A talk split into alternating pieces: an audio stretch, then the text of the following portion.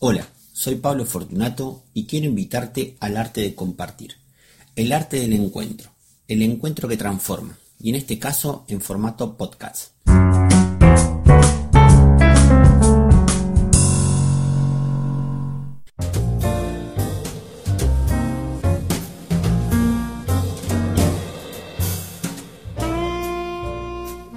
Gustavo Adrián Cerati nació el 11 de agosto de 1959 músico, cantautor, compositor, productor discográfico, que tuvo reconocimiento internacional por haber sido uno de los líderes de la banda de rock Soda Stereo. Es considerado uno de los músicos más importantes, populares e influyentes rock, del rock perdón, latinoamericano. Formó parte de varias agrupaciones como Savage, Ron, Fricción y Soda Stereo, que esta fue su banda principal y la última banda eh, que ha conformado así en el estilo de grupo. Eh, con Soda Stereo, por supuesto, logró numerosos éxitos e influencias en todo el rock en español. Tras la separación de Soda Stereo, desarrolló su carrera solista con mucho éxito. Ha logrado grabar cinco álbumes de estudios y, por supuesto, infinidad de asociaciones con otros músicos. Pero el capítulo de hoy, el episodio de hoy, que es el número 14, eh, tiene que ver con, con Soda Stereo eh, y tiene que ver también con, con Gustavo Cerati. Así que te invito a que viajes en el tiempo conmigo. Si querés, como en la película Volver al Futuro, nos subimos al DeLorean y ponemos 2009 y viajamos. Estamos llegando a México, al estadio de béisbol de Monterrey, de esa ciudad. Entramos al estadio, repleto, casi de 10.000 espectadores, porque hoy, este día, comienza el Fuerza Natural Tour. Ya pasaron más de 10 años de ese momento y el registro que quedó grabado eh, hoy lo puedes encontrar en formato de CD, DVD o incluso en una película que se estrenó en algunos cines. El sonido de, esa grabación está plasmado eh, y registrado tal cual salió de la consola de sonido ese día. Entonces para ello vamos a escuchar primero a Nando Travi, que es el manager de Cerati.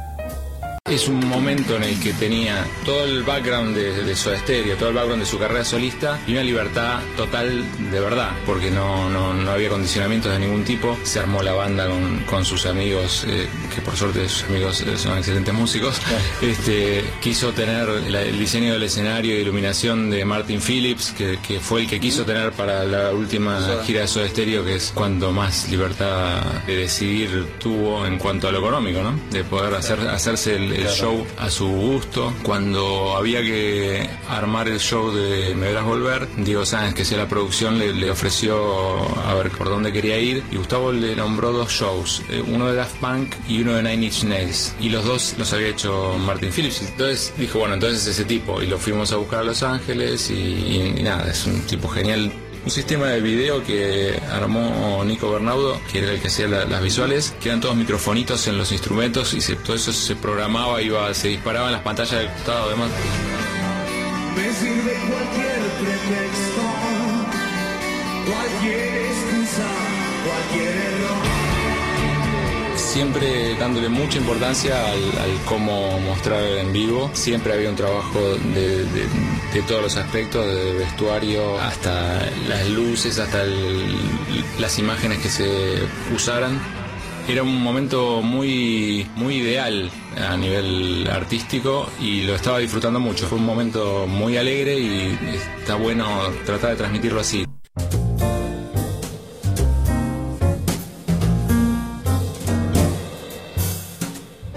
Ahora escuchamos a Adrián Taberna, que es su sonista personal, que lo acompañó en toda su carrera solista y también realizó la mayoría de los trabajos con, con Soda Stereo. Recuerdo de esa noche la felicidad que teníamos una vez terminado el show, porque fueron muchas horas de ensayos, habíamos ensayado como ocho horas o nueve horas el día anterior y la satisfacción después de terminar ese show se sentía. La preparación fue eh, bastante larga, estuvimos como tres meses antes de salir a tocar. Ensayábamos todos los días, que eso es una cosa que hacíamos desde los días de Soda Stereo. Y particularmente la necesidad de poder reproducir el disco tal cual como se había grabado.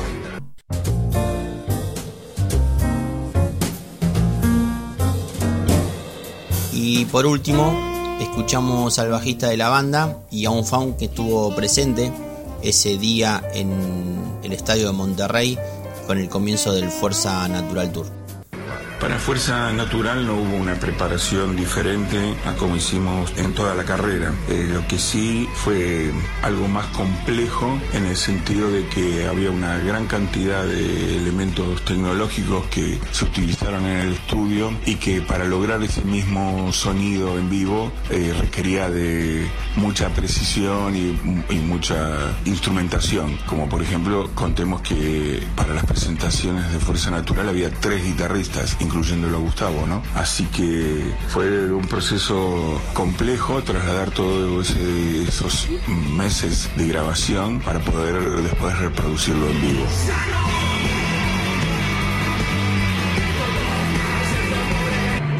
Hola, ¿qué tal? Soy Goyo Solís de Monterrey, México. Fui uno de los 10.000 afortunados que nos tocó ver ese concierto el cual ahora va a salir en cine y lo que yo recuerdo se abrió solo el nivel de cancha, o sea, no había butacas, todos estábamos parados. Entonces yo estaba del centro un poquito a la izquierda, estaba enfrente de la corista y de uno de los guitarristas. Recuerdo mucho que fueron dos sets, de, hubo un descanso entre cada set. Eh, en el primer set se aventó todo el Fuerza Natural y recuerdo mucho que cuando regresó después del primer set dijo...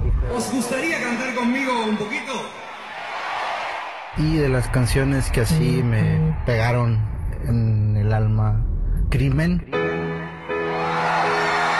La espera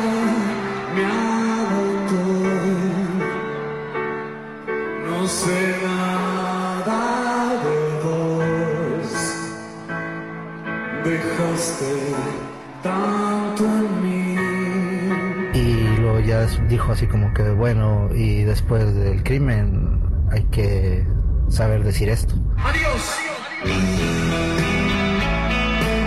Y tocó adiós. Aguante Gus, desde aquí al cielo un beso.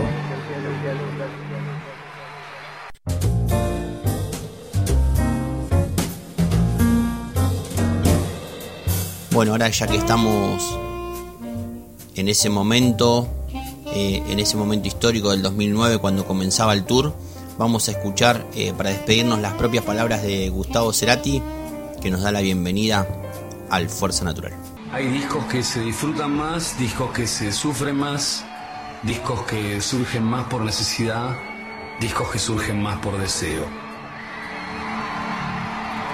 Este es un disco fundamentalmente empujado por el deseo, porque después de los estéreo de alguna forma hice como una especie de borrón y cuenta nueva y la suma de la experiencia también hace lo suyo y un momento particular en mi vida que creo que me, me pone en un lugar de, mayor disfrute, donde puedo paladear mejor todos estos procesos sin hacerme demasiados problemas. Hasta este momento, hasta Fuerza Natural, me sentía un poquito aprisionado con cierta temática. Estaba más bien escribiendo sobre relaciones, ¿no? Cambio, en este disco yo necesitaba salir de esa temática, necesitaba abrirme más. Por ahí es un poco más solitaria la idea, pero también muy empujado por la belleza y lo artístico que puedo proponer desde lo musical.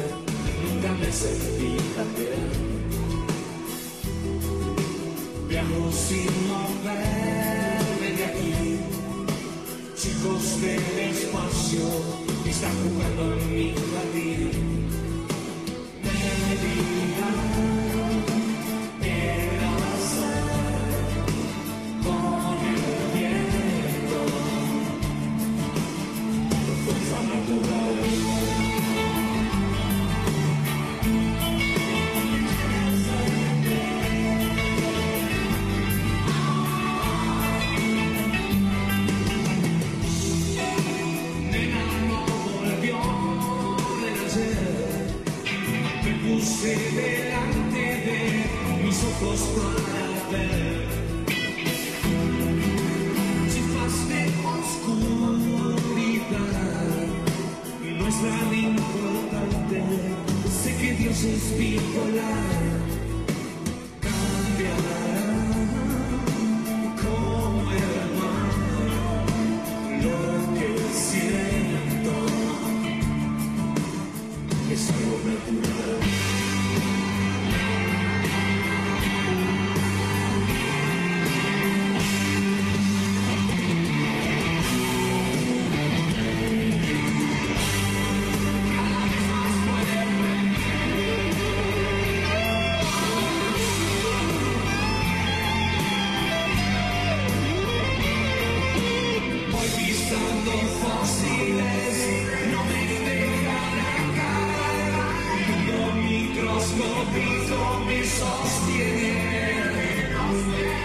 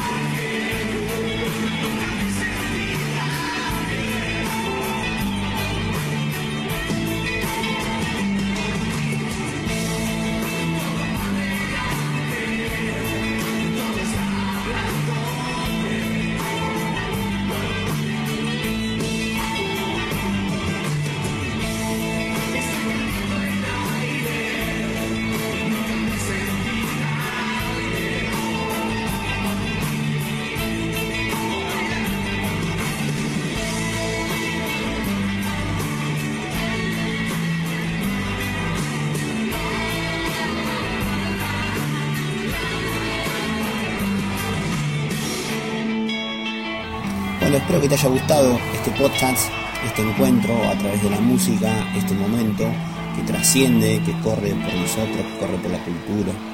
Así que bueno, te deseo lo mejor, nos encontramos cuando vos quieras, en cualquier momento. Hasta la próxima.